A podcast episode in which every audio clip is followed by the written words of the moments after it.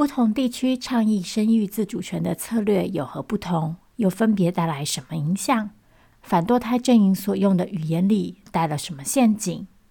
生育自主权的争议当中，到底涉及了哪些意识形态的问题呢？你好，欢迎收听 Vita 的性别笔记本。这是一个由 Creology 制作的 Podcast 节目，挑战网络上、社会里最常见、最众说纷纭、最争议不休的性别议题。每集节目将挑选一个性别关键字，用浅显轻松的语言，和你一起直奔女性主义者的内心，一起笔记这些议题的争论核心到底是什么。Hello，各位亲爱的听众朋友，大家好，感谢你再次回到 V 泰的性别笔记本，我是 V 泰。其实老实说，每次我说欢迎词的时候，我都有点心虚，因为。说实在的，嗯，连我自己都觉得《Vita 的性别笔记本》这个节目有的时候实在是太过冗长又太过严肃。然后在这个大家很多时候其实听 Podcast 也主要是为了娱乐的时代，还有人愿意给这个节目机会，我真的是非常的感动。嗯，所以如果你现在正在收听这个节目的话，真的非常谢谢你。好。今天的主题依然是生育自主权，这是这个系列的第三集了，然后也会是最后一集。跟大家保证，在短时间之内，我们不会再讨论生育自主权跟堕胎相关的议题了。在之前第一集的节目里，我跟大家分享了就是在美国罗诉韦德案的相关发展。第二集的时候呢，我们则看了一下全球其他国家的现况。然后从这两集的节目，我们会发现，一来全球的发展趋势其实相当的不一致，在某些地方女性的生育自主权明显退后的时候，其实在其他的地区却可能有很大的进展。譬如说，我们可以看到美国和中南美洲的国家就有很不同的发展路径。再来第二个很重要的观察，其实是。各地追求堕胎权的时候，所使用的语言和策略其实是很不相同的。那很多时候，这也会导致不同的结果。最后是我们如今对于堕胎权的议题的理解，大多是建立在对于自由跟选择权的这两个概念之上。但是，其实当我们看到更多国家的例子的时候，我们会发现这两个因素可能只扮演了一部分的角色。如果社会上其他的资源未能够跟进，或者是某些性别刻板印象和旧日的性别角色规范不能够被根除的话，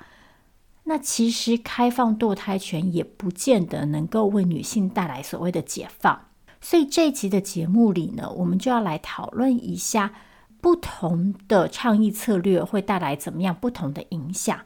然后在反对方的语言里，我们会看到堕胎议题和生育自主议题里真正隐含的问题是什么？他们背后所反映的父权意识形态的内涵是什么？不过呢，在开始进行这些讨论之前呢，想要先跟大家分享一下最近世界上几个跟堕胎权相关的发展。首先呢，是在亚洲，其实有两则，嗯，可以说是令人感到些微振奋的好消息。第一个是发生在泰国，之前我们曾经提到过，就是泰国过去其实是用刑法禁止堕胎的，但是这项刑法规定在二零二零年的时候呢，被泰国的宪法法庭宣告违宪，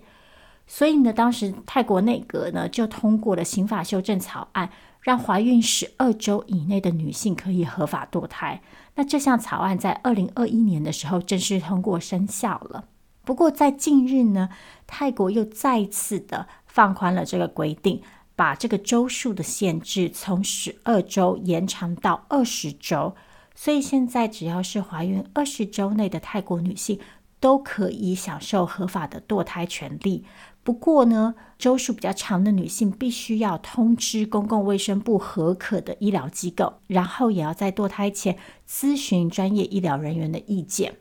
另外一项正向的发展则发生在印度。这之前呢，印度的医疗终止怀孕法呢，只允许已婚女性堕胎，而禁止呢在合意性行为下怀孕的未婚妇女堕胎。但印度的最高法院就在不久前裁决，对于已婚妇女和未婚妇女做出这样的差别待遇，其实是违宪的。所以呢，判决就指出呢，印度所有的妇女不论婚姻状态，只要是怀孕时间在二十四周以内，都有合法跟安全堕胎的权利。另外一方面呢，印度的最高法院也指出，就堕胎考量而言，夫妻之间的非合意性行为也应该要被视为性侵。因此，受害的妇女同样有权要求堕胎。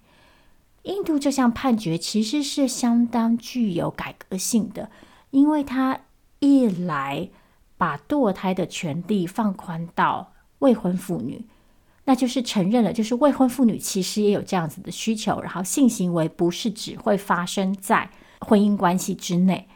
另外一方面，当然很重要的就是他们认可了婚姻内性侵的可能性。这对于婚姻内的权力分布其实是很大的挑战，就是去挑战了我们过去认为在婚姻之内所有的行为都是许可的，然后婚姻之内男性往往会被赋予一种特定的资格，让他们可以嗯几乎说是为所欲为。这样的判决，当然未来在实际实情上会是什么样的情况，还需要再观察。但是在象征意义上是很巨大的。不过，在这两则比较正向的消息以外，也有一则稍微令人有点感到遗憾的消息，那就是智利的修宪案。我们在前一集的节目里也有提到，就是嗯，智利预计在九月的时候进行一项修宪案的公投。这项修宪草案呢，会把堕胎权纳入呃宪法的保障里。那这项草案还包含了其他的权益，包括环境保护、包括原住民等等等等。当时其实是被世界誉为就是全球最进步的宪法。但是很遗憾的就是九月初投票的时候呢，这项修宪草案并没有顺利通过。但是其实智利人民还是肯定修宪这项举动的。只是说，大多数的人对于修宪草案里的详细文字内容还是有一些疑虑。那所以呢，智利政府也允诺，他们将继续和社会沟通，然后继续修改这个宪法的内容，希望可以，嗯，有机会再次举办公投，然后提出一套让人民可以接受的新宪法。那在跟大家分享完就是世界上最近几个相关的进展之后，接下来我们就来进入今天节目的主题。就像前面提到的，首先呢，我们会来聊一聊，就是从过去到现在，在这些争取生育自主权的倡议行动当中，我们从不同的策略里学到了哪些不同的，嗯，重要的。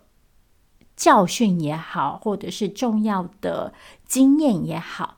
再来是从反对方的语言里，我们又可以学习到什么？我们又可以观察到哪些趋势？最后呢，我们则来讨论一些比较抽象的面向，也就是生育自主权和堕胎权议题到底涉及了哪些父权意识形态的规范？然后，嗯，他们应该怎么被挑战？那我们就来进入今天的节目喽。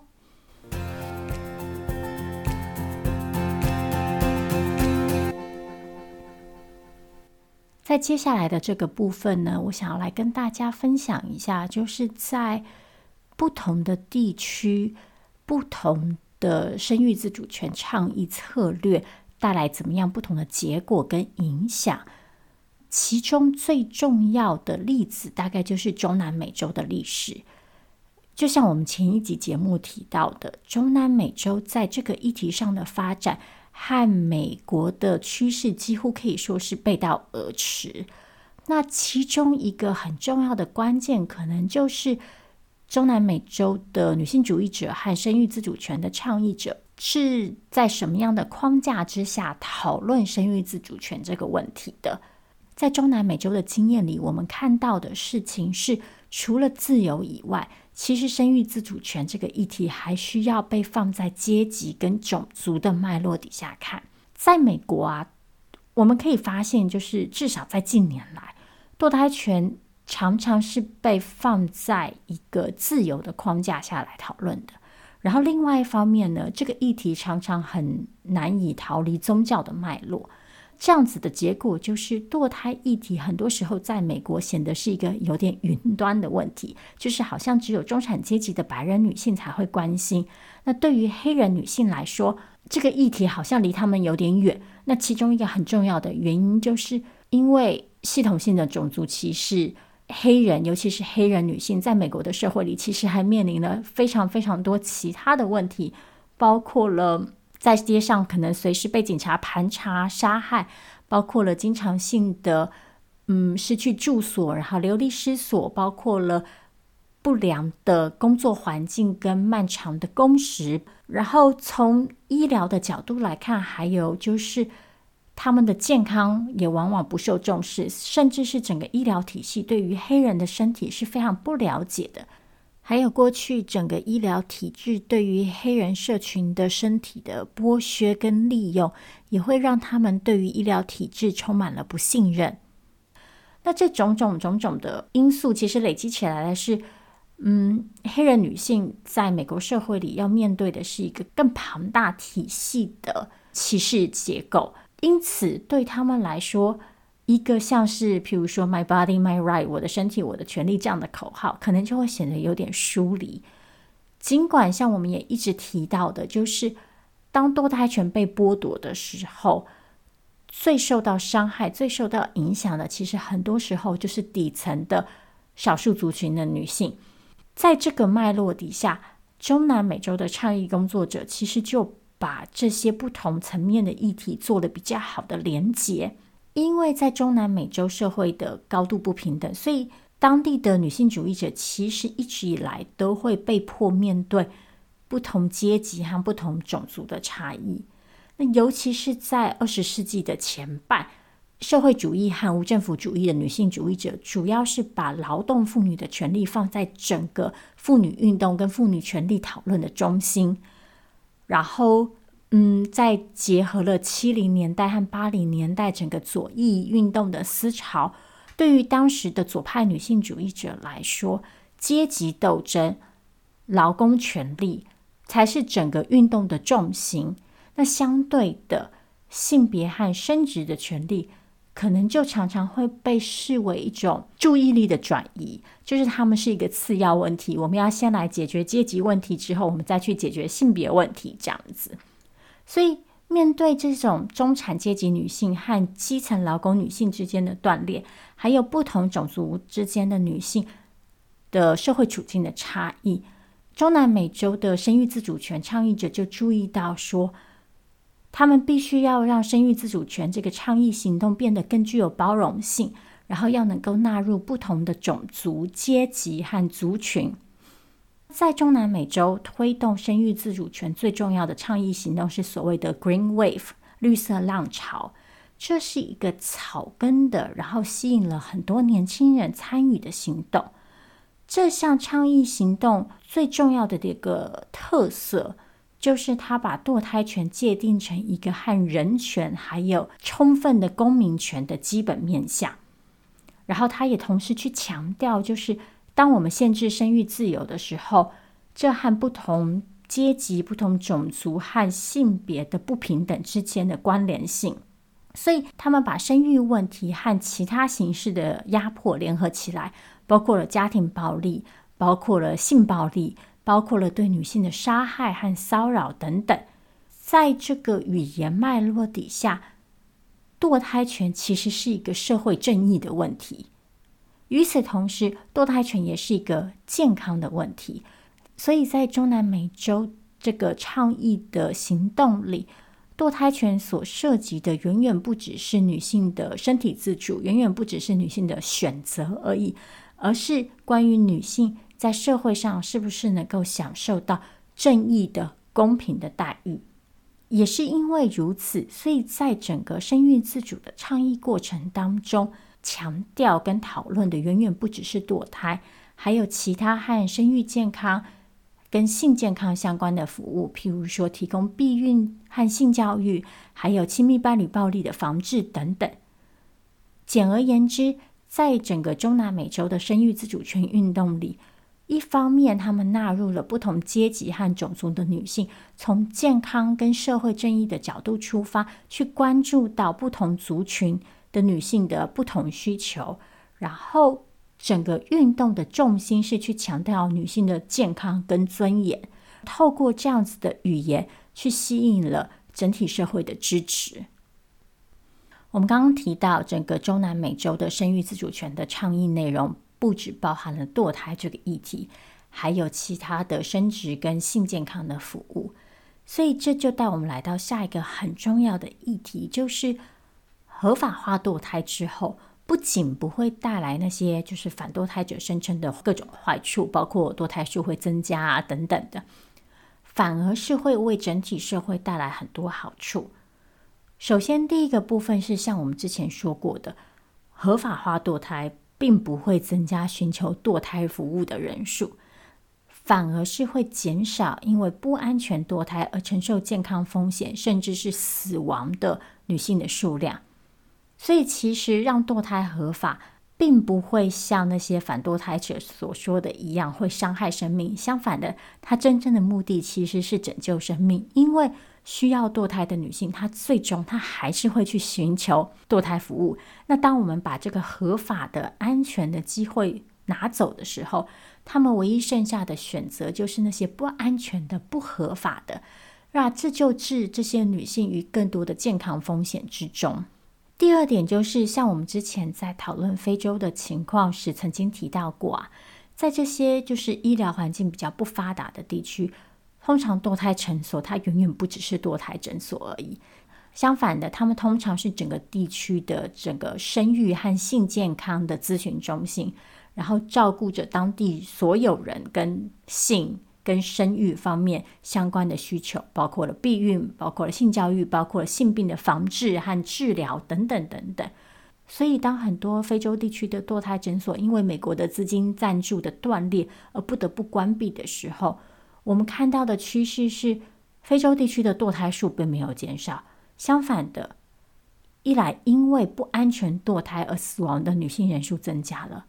二来是其他性传染病的案例。尤其是像艾滋这一类的重大疾病的案例也增加了，所以反过来说，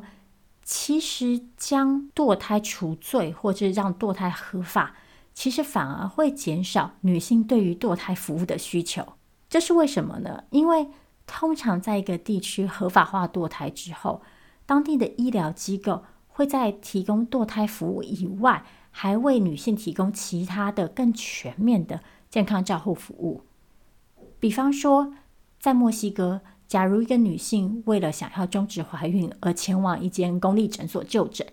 她在那里不只可以取得堕胎服务，医护人员还可以透过和她的会谈，了解她是不是有其他方面的需求，比如说她是为什么会经历非预期怀孕，是因为她缺乏避孕的知识，缺乏避孕的工具，还是因为她其实处在一段暴力关系里，让她没有办法。没有机会取得各种避孕的工具。那如果是后者，医护人员就可以提供他相关的资源和服务，协助他脱离这段暴力的关系。如果是前者，那医护人员接下来要做的事情就是提供他必要的避孕知识跟工具，比方说药物，或者是啊，假如他的男性伴侣也刚好跟他一起前往诊所的。那医护人员就可以跟双方同时进行会谈，了解他们需要哪些服务。总而言之，当一个地区合法化堕胎之后，其实整体社会传达出了一个很重要的讯息，就是女性的身体自由和女性的健康是这个社会重视的议题，而且女性可以坦诚地说出自己的性需求和生殖健康需求，让自己可以获得自己需要的服务。然后借由各种前方的预防工作，还有服务，其实也可以减少后期因为这些重大的健康风险而对整体社会造成的成本。我在之前的节目其实提到过，就是我不太喜欢用成本的角度来讨论这个议题，但是事实上，现实就是当我们愿意在前期提供更好的性教育、更好的避孕服务，当我们可以对亲密伴侣暴力有更多的关注，当我们也对男性提供适当的避孕教育，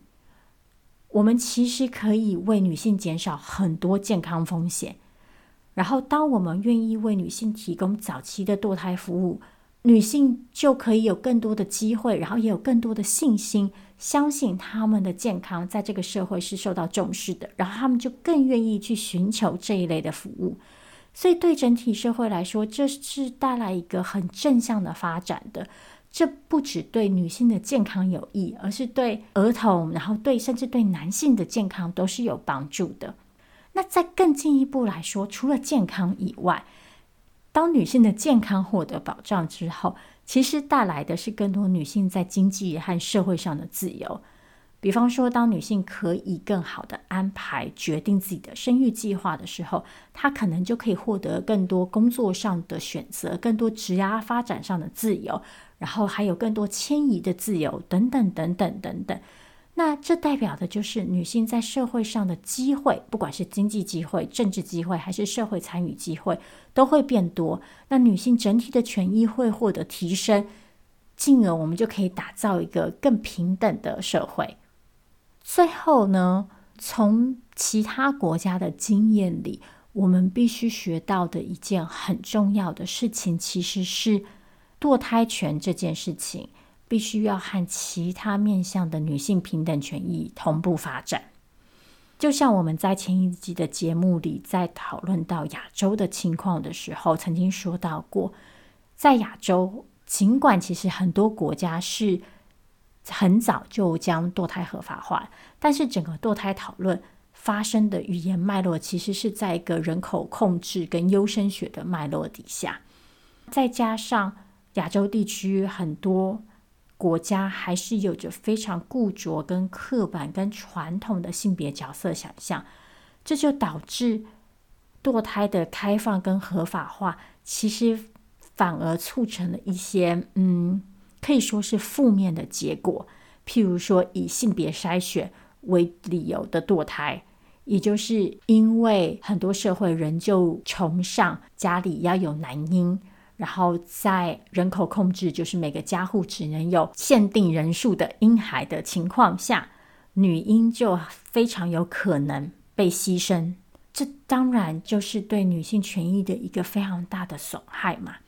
而且其实大家也看到了，就是整体社会的性别失衡会在日后造成很多不同的问题，尤其这个在中国特别的明显。不过这个话题就有点远，那我们今天先不谈。我想要讲的事情是，不管是包括就是性别筛选为由的，或者是当女性其实在家庭里比较没有权利，所以导致堕胎这个决定其实不是在她手上的时候，也可能会造成一些问题。比方说，她可能会被强迫堕胎，像在某些地区，因为对未婚怀孕的污名，还有因为整体社会缺少对于嗯，单亲母亲还有未婚怀孕的女性的资源支持、医疗服务等等，所以导致未婚怀孕在这些社会里被视为一种禁忌。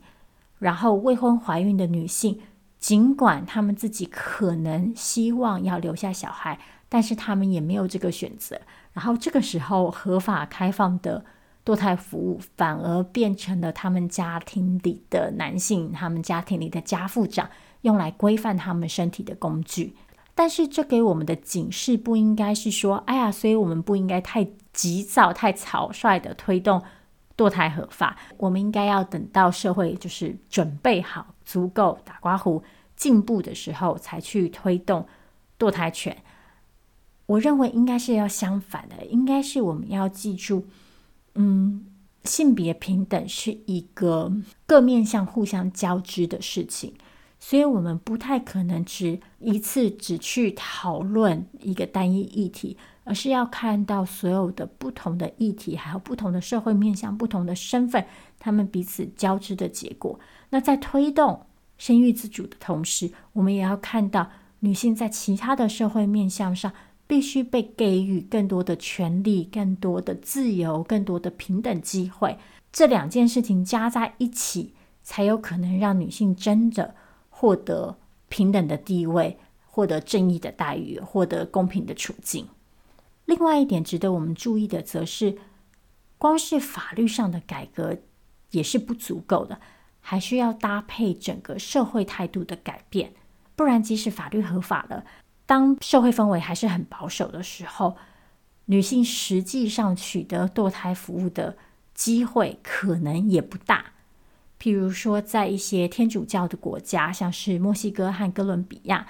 在比较偏远的地区，在宗教力量还是扮演了比较重要的角色的地区，当地的医生可能会因为宗教信仰而拒绝提供堕胎服务。或者是当地的女性可能因为担心社会的偏见，而根本就不敢寻求类似的服务，或者是像说，比方在波兰，尽管其实波兰目前的法律是允许某些少数情况下女性可以堕胎，但是因为整体社会氛围的关系，所以医师还是会担心说。某些情况特别难以认定，然后他们会因此惹上官司，然后最后就选择明哲保身，干脆一概不提供堕胎服务。这就变成就是说，尽管法律提供了某些可能性，但这些可能性其实是虚有其表，女性可能其实根本在实际情况下就用不到。所以这其实是为什么在这一次这个生育自主权的主题底下，我把前面的节目分成了两集。因为其实，在台湾，我们讨论到生育自主权的时候，我们大多数是看到美国的情况嘛，或者是少数的时候，我们会看到欧洲的情况。但当我们把眼光放到世界上其他地方的时候，我们会发现一些不同的发展趋势，然后不同的策略。从这些发展策略和趋势和讨论当中，我们其实可以注意到一些很重要的讯息，然后这也许可以帮助我们在未来开展出一些更具包容性，然后更平等的关于生育自主权的讨论。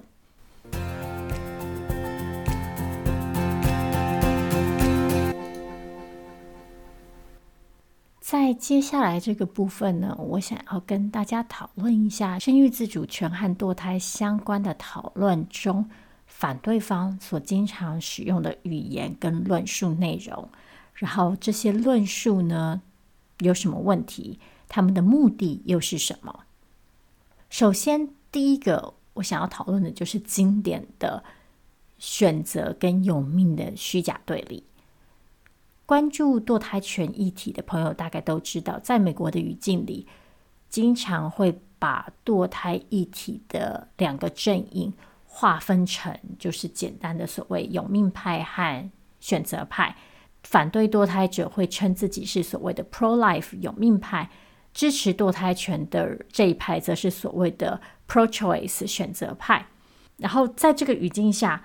我们就可以发现，其中一方被视为就是。他们重视的焦点是胚胎的生命，另外一方重视的焦点则是女性的选择权。但是这个一刀两断，然后非常不是黑就是白的这个切割，其实是一个非常虚假甚至是错误的对比。因为事实上，所谓的有命跟选择，所谓的胚胎生命和女体的自由。其实从来就不应该是相互对抗的关系。首先，其实“有命”这个名称是相当讽刺的，就是一来这些所谓的反堕胎人士，这些所谓的有命人士，他们在保护生命这件事情上面，其实常常有非常浮动不一致的标准。在他们的眼中，有些生命是比较值得保护的，有些生命则不。再来是，他们对于这个生命的保护跟关怀，其实常常都只局限在特定的面向跟行为上，而且这个特定的面向通常指的是对女性的限制跟管束，就是要求女性必须作为一个载体去承担这个生育的服务，去承担这个嗯制造胚胎生命、保障胚胎生命的这个工作。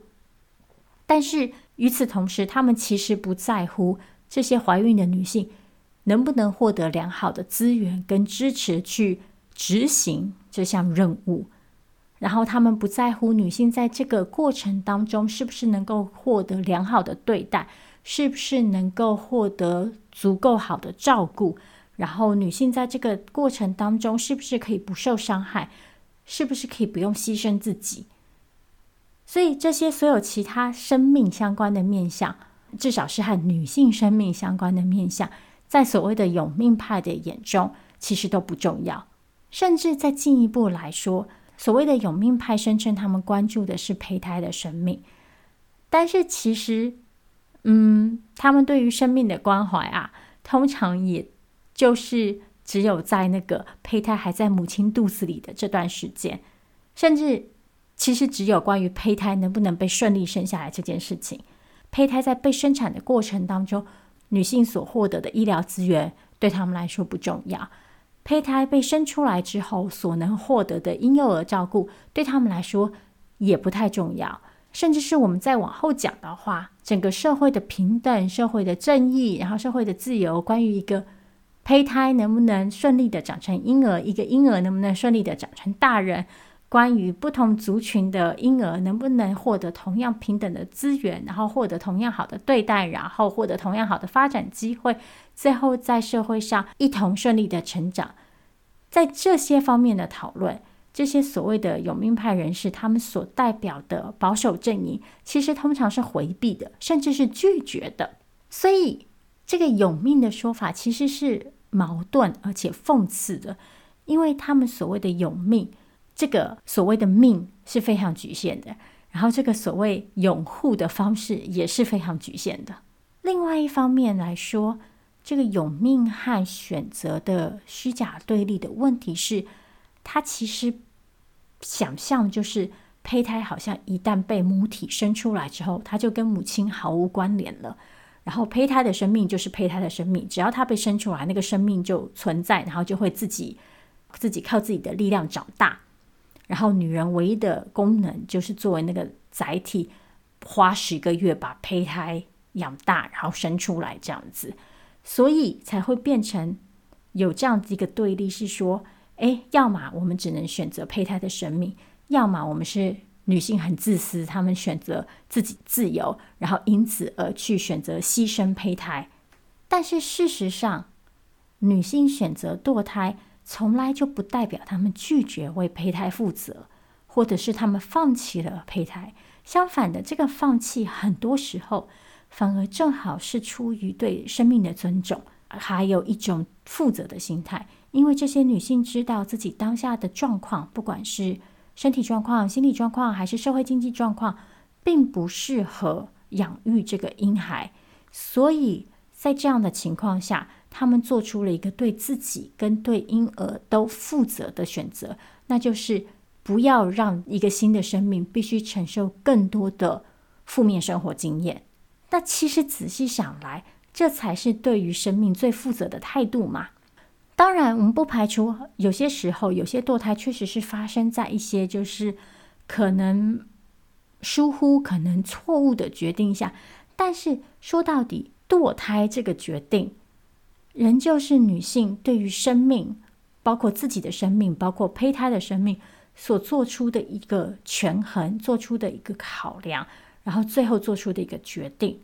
所以去说，哎呀，选择堕胎的女性重视的，或者是说关心的，就只是她们自己的身体选择。去说支持堕胎权的人，他们唯一关注的就是女性对于自己身体的决定权，其实是不完全的。就像我们前面反复说到的，支持生育自主权的人，在意的是女性的整体健康跟尊严。因为我们知道，当你可以提供女性堕胎服务的时候，你给予女性的是更多的健康照护、更多的社会资源以及更多的平等发展的机会。所以说到底，我们其实应该要停止去把堕胎议题形塑成就是。胚胎对抗母亲，因为胚胎和母体啊，在这个议题底下，其实是互相依靠跟互相影响的。他们其实从来不是独立于彼此存在的。但是，当我们去想象这个所谓有命派跟选择派的时候，其实我们就强行把这两件事情分开，把他们视为在生产之后就毫无关联的两个个体。然后，甚至我们会去想象，就是好像胚胎一旦被顺利生下来之后，他的人生就是他的生命就从此获得了保障。但是，再一次的，我们已经看到过非常多的例子是。当女性没有办法顺利的取得堕胎服务的时候，当整体社会还是对于女性施以不公平的道德标准跟特定的性别规范的时候，其实受害的往往同时是女性还有胚胎双方的生命。所以，如果我们真的要有命的话，那我们应该要做的事情是去询问女性到底需要什么，女性到底。针对他们的身体需要哪些更多的资源跟支持？唯有如此，我们才有可能去打造一个是对胚胎友善的、是真正有命的社会环境。第二个部分，我想要讨论的是，在反堕胎语言里的把女性弱智化跟去主体化的一个倾向。在跟堕胎议题相关的讨论里，我们其实经常可以注意到两种语言趋势。一种是将女性弱小跟弱智化，简单的说就是去假设，然后去主张说，这些想要堕胎的女人其实根本不知道自己在做什么，她们因此需要国家的保护。比方说，很多地方会规定，想要堕胎的女性必须要经过所谓的强制思考期，这看起来好像是一个贴心的举动，贴心打刮胡哈，但其实深思就会发现，这其实是非常侮辱女性的。因为他背后的假设是在来到堕胎诊所之前，好像这些女人都没有仔细想过自己是不是真的想要堕胎，好像她们就是那天上午起床一时兴起就决定开车去堕胎诊所了。但是事实上情况根本就不是这样子嘛，几乎可以说每一个决定要堕胎的女性，她在这之前都已经是经过自己的深思熟虑，或者是至少对自己的情况有所了解的。但是在这个所谓强制思考期的规定底下，这个假设就是女性的堕胎选择势必是冲动的，然后因此他们需要外部人士来告诫他们，然后来提醒他们，以免他们日后后悔。再来第二种趋势就是女性会在这些讨论当中彻底的被消除，彻底的被去主体化，然后他们的存在会因此被抹杀。比方说，其实如果我们去回想很多讨论堕胎的时候会使用的语言呐、啊，我们大概都会发现，就是其中的主词、其中的出发点都是胚胎，而不是女性。就是在这个过程里，并不是女性对她的身体做出了一个决定，而是一个胚胎被牺牲了。因此，在这样的语言里，女性就被隐身了，然后堕胎这件事情就会变得好像只跟胚胎有关，而跟女性无关。比方说，其中一个例子是不久前呢、美国的堪萨斯州其实举办了一项公投。这项公投的主题是一项宪法修正案，那他的目的是想要限制堕胎权，但是当地的民众反而用公投去否认了这项修正案，然后重新确认了该州对妇女堕胎权益的保障。这个其实在美国当下的氛围来说是一个很重要的发展，但是呢，有台湾媒体就在报道这件事情的时候，在在标题里用了一个非常古板而且带有非常多价值判断的词语，就是“夹娃娃”。大家应该在过去都常常听到这个词被用来形容堕胎的过程。为什么会使用这个词来形容呢？那是因为很多人呢，过去都被灌输一个画面，是堕胎手术的执行是有一个特定的流程的，然后这个流程，然后这个过程非常类似于我们平常夹娃娃机的时候会看到那个画面。但是这个想象，这个连接其实是彻底误导，甚至是完全错误的。这可以从两方面来说。第一是，其实如今在很多地方、很多情况下，药物堕胎都是主流，而不是手术堕胎。比方说，在美国，其实每年有超过一半的堕胎是透过服用药物，譬如说我们所知的这个 IU 四八六，然后来进行的。再来是所谓这个夹娃娃的意象，假如它真的要发生的话，它其实只会发生在非常晚期的堕胎。然后这些晚期堕胎其实占了所有堕胎手术里的相当少数，大部分的堕胎其实都发生在第二孕期结束以前。那在这个时候，其实根本就还没有那个娃娃的存在，所以这个夹娃娃的情境也就根本不会发生。我们甚至再进一步来说，其实这个夹娃娃的情境根本也就无需发生。如果我们可以提供女性更好的医护支持、更开放的医疗环境、更自由的生育选择，还有更完善的性教育，那么其实所谓的晚期堕胎就可以很好的被避免嘛。因为女人可以更早的为自己做出相关的健康选择，而不需要等到最后一刻，等到这个怀孕晚期的时候才被迫做出相关的决定。所以问题就来了，就是既然夹娃娃这件事情，根本几乎不存在。然后这是一个错误的比喻，为什么我们还是这么爱用，甚至是被用在主流媒体上？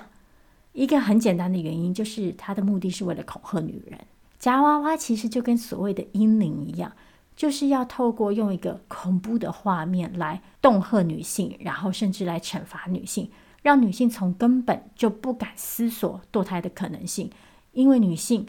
会不断的被告诫说。假如你做了这个决定，你就会受到良心惩罚一辈子，你就会一辈子都不幸福，你就会承受各种各式各样不同的身心灵的后果。再一次的，这其实就是对女性的弱体化，然后也是对女性的去主体化。也就是在这个情境下，我们想要彻底的剥除女性为自己做决定的可能性。我们告诉女性说，你其实没有能力，也没有资格。为你自己的身体做出相关的健康决定，然后与此同时，夹娃娃又透过一种就是游戏的意象，把这些女性打造成一个非常不负责任的形象。就像前面说的一样，好像这些女性之所以选择堕胎，都是只是为了自己的利益跟好处，她们都是在不成熟，然后在自私的情况下才去做这样的选择，最后。在这个情境里，女性好像单单的变成了一个容器，就是是一个装载这个娃娃的容器。然后堕胎的过程就是一个外部的人，通常指的是医生嘛，然后做出这个取出的动作。在这个画面里，女人其实是不存在的，除了那个我们刚刚讲的这个自私的、不负责任的形象以外，女性在这里毫无。尊严也毫无话语权。那我觉得讨论这些语言里的陷阱其实是非常重要的，因因为，嗯，很多时候啊，支持堕胎权的人也会陷入这种语言陷阱之中，然后企图用对方的逻辑来回应对方。但是这种回应方式其实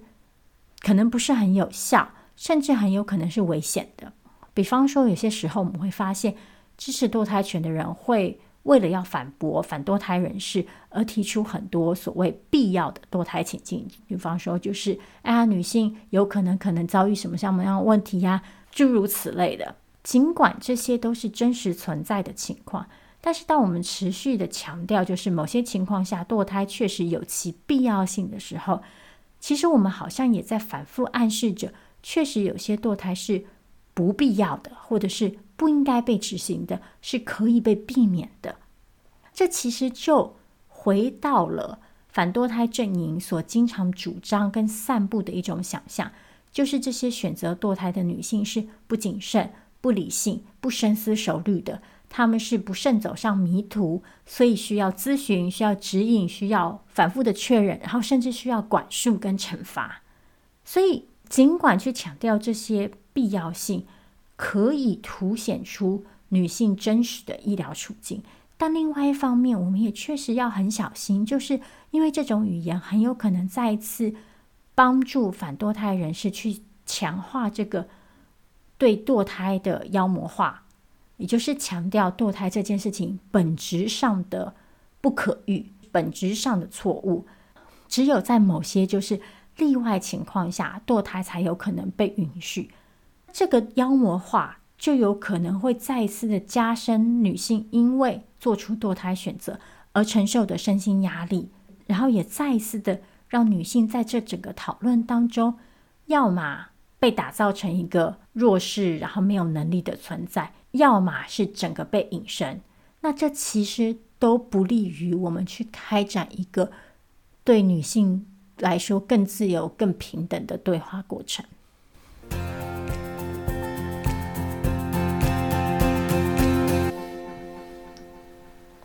最后这一个部分呢，我想要来讨论一下生育自主权议题里真正的，嗯，说症结好了。有些人会说这是一个宗教价值的冲突，有人会说这是一个伦理问题，涉及的是胚胎应该从什么时候开始被视作生命。但是其实从女性主义者的角度来看，我觉得都不是。就像我在之前的节目里也曾经说过，我觉得生育自主权议题的症结在于女人在父权社会里被赋予的角色，或者我们用流行一点的话来说，是女人在父权社会里的人设。就像我们之前提到过很多次的，在父权社会里，当女人被定义成性和生育劳动的付出者的时候，生子就是一个义务，是一个职责。所以说，选择堕胎的女性等于是主动性的拒绝了自己的职责。那这一来，她们本身违背了这个父权社会的角色设定跟规范；二来是，如果她们成功了，这会代表更多女性可能会发现自己也可以拒绝生育这个义务。女性可能也会想要在其他面向上开始挑战其他的义务。对于整个父权体制的运行来说，这当然就是不利的，所以父权体制，尤其是父权体制底下的既得利益者，就会特别的努力，想要打压这样子的可能性。很多人在讨论堕胎议题跟生育自主权的时候啊，会援引玛格丽特·艾特伍的《使女的故事》这本小说，然后由此延伸出的一个主张，就是说反堕胎人士并不把女人当人，而是只是把女人当成一个生育的工具，当成一个容器。不过呢，嗯，我个人会认为啊，虽然我们前面也提到很多反堕胎的语言，确实是会尝试去把女性去主体化，但是女性在这个议题当中，其实也不仅仅是被当成物品而已。我个人其实比较赞成凯特曼恩的看法，也就是在这个过程当中，其实女人的人性，女人身为人的那一部分的，嗯。内容其实并没有被抹除，因为其实如果我们面对的是一个真的使女的故事的情境的话，也就是说，女人单纯的只是被当成生育的工具，那女人唯一被期待要做的事情就会只是怀孕跟生子，就像在使女的故事里一样，这些使女只要生就好，生了之后养育的义务跟或者是说权利，其实是在别人手上的。这些使女是没有资格去养育自己的孩子的，但是在我们今天所在的这个社会里呀，其实事情大多不是这样子的。大多数的女性除了被期待要生以外，她们也会被期待要养，然后要育，而且甚至女人会被期待在这个过程当中要展现出爱，展现出关怀，展现出喜悦，甚至是展现出骄傲。也就是女人要为了自己身为母亲这个身份感到非常的光荣。比方说，我们其实可以回想一下，就是那些曾经主动的或者是隐晦的表达出“哎呀，自己其实不喜欢当母亲，自己甚至可能不那么喜欢自己的小孩”的那些女性，或者是那些她们的表现不那么符合我们期待的妈妈，她们在社会上会遭遇到多严重的舆论攻击。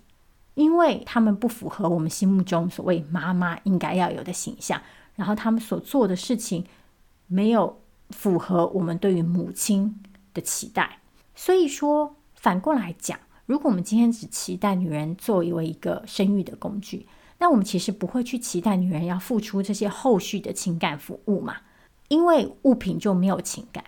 但相反的，我们的社会其实正好是在期待女人要生育以外。还要表现出各种我们认为母亲有的情感，这些情感其实说到底是有生命的生物，或者是说是有人性的人才有的东西。所以在这个生育权的讨论里，我会认为说，女人的人性其实并没有被抹杀。换句话说，在父权社会的想象里，女人还是人，女人不是只被当成工具，只是女人是必须执行特定角色跟特定义务的人。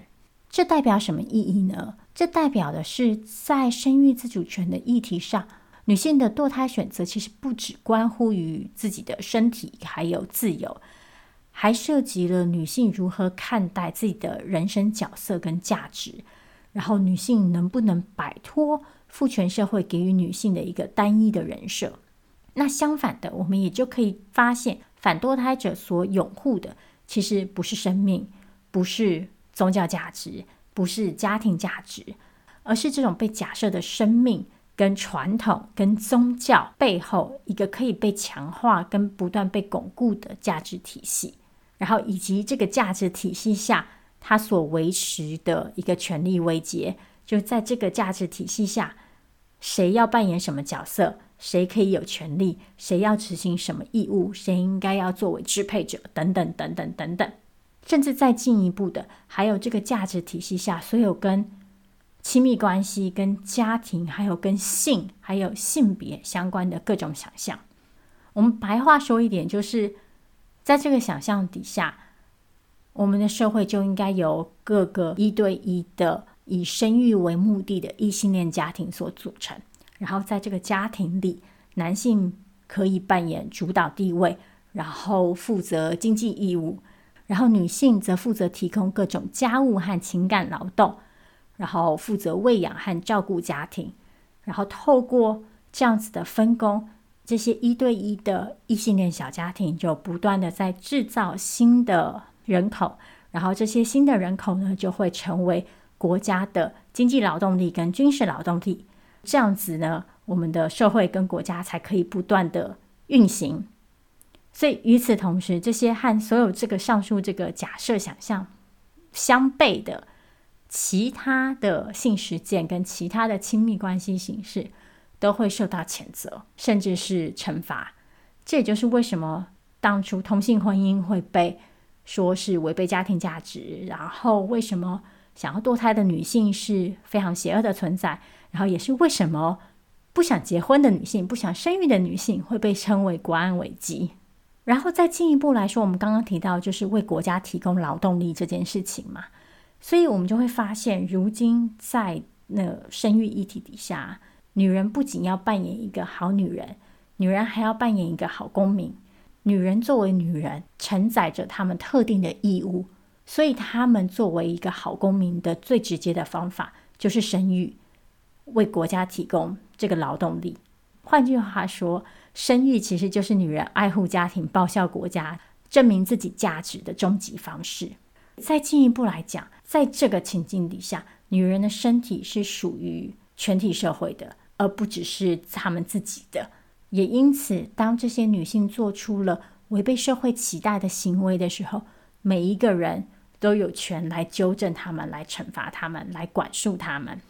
在这样的情境下，我们必须要记得的一件很重要的事情，就是讨论生育议题的前提是，或者是说保障女性生育自主权的前提是。我们必须勇于去挑战父权社会里的性别角色设定跟各种相关的规范。说了这么多，花了三集的节目，所以我们到底获得的结论是什么呢？嗯，第一是，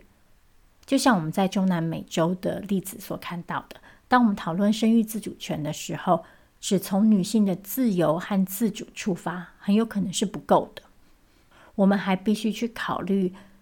阶级考虑、社会正义考虑、种族等等面向的问题。再来，则是生育自主权议题涉及的是每一个阶级、每一个族群、每一个地区的女性，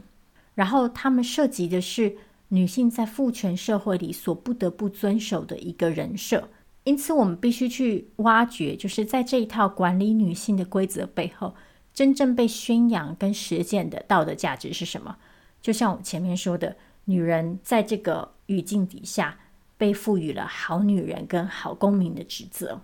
所以由此出发，我们的下一步就是得去挑战现有的社会秩序，包括父权体制下对家庭的想象、对亲密关系的想象，还有资本主义和民族国家结合之后怎么去认定个人价值的方式等等。唯有我们愿意一层一层的去，嗯，拆解，然后去挑战这些不同层级、不同面向的意识形态跟压迫体系，我们才有可能帮助女性去摆脱这个不得不成为母亲的这个命运。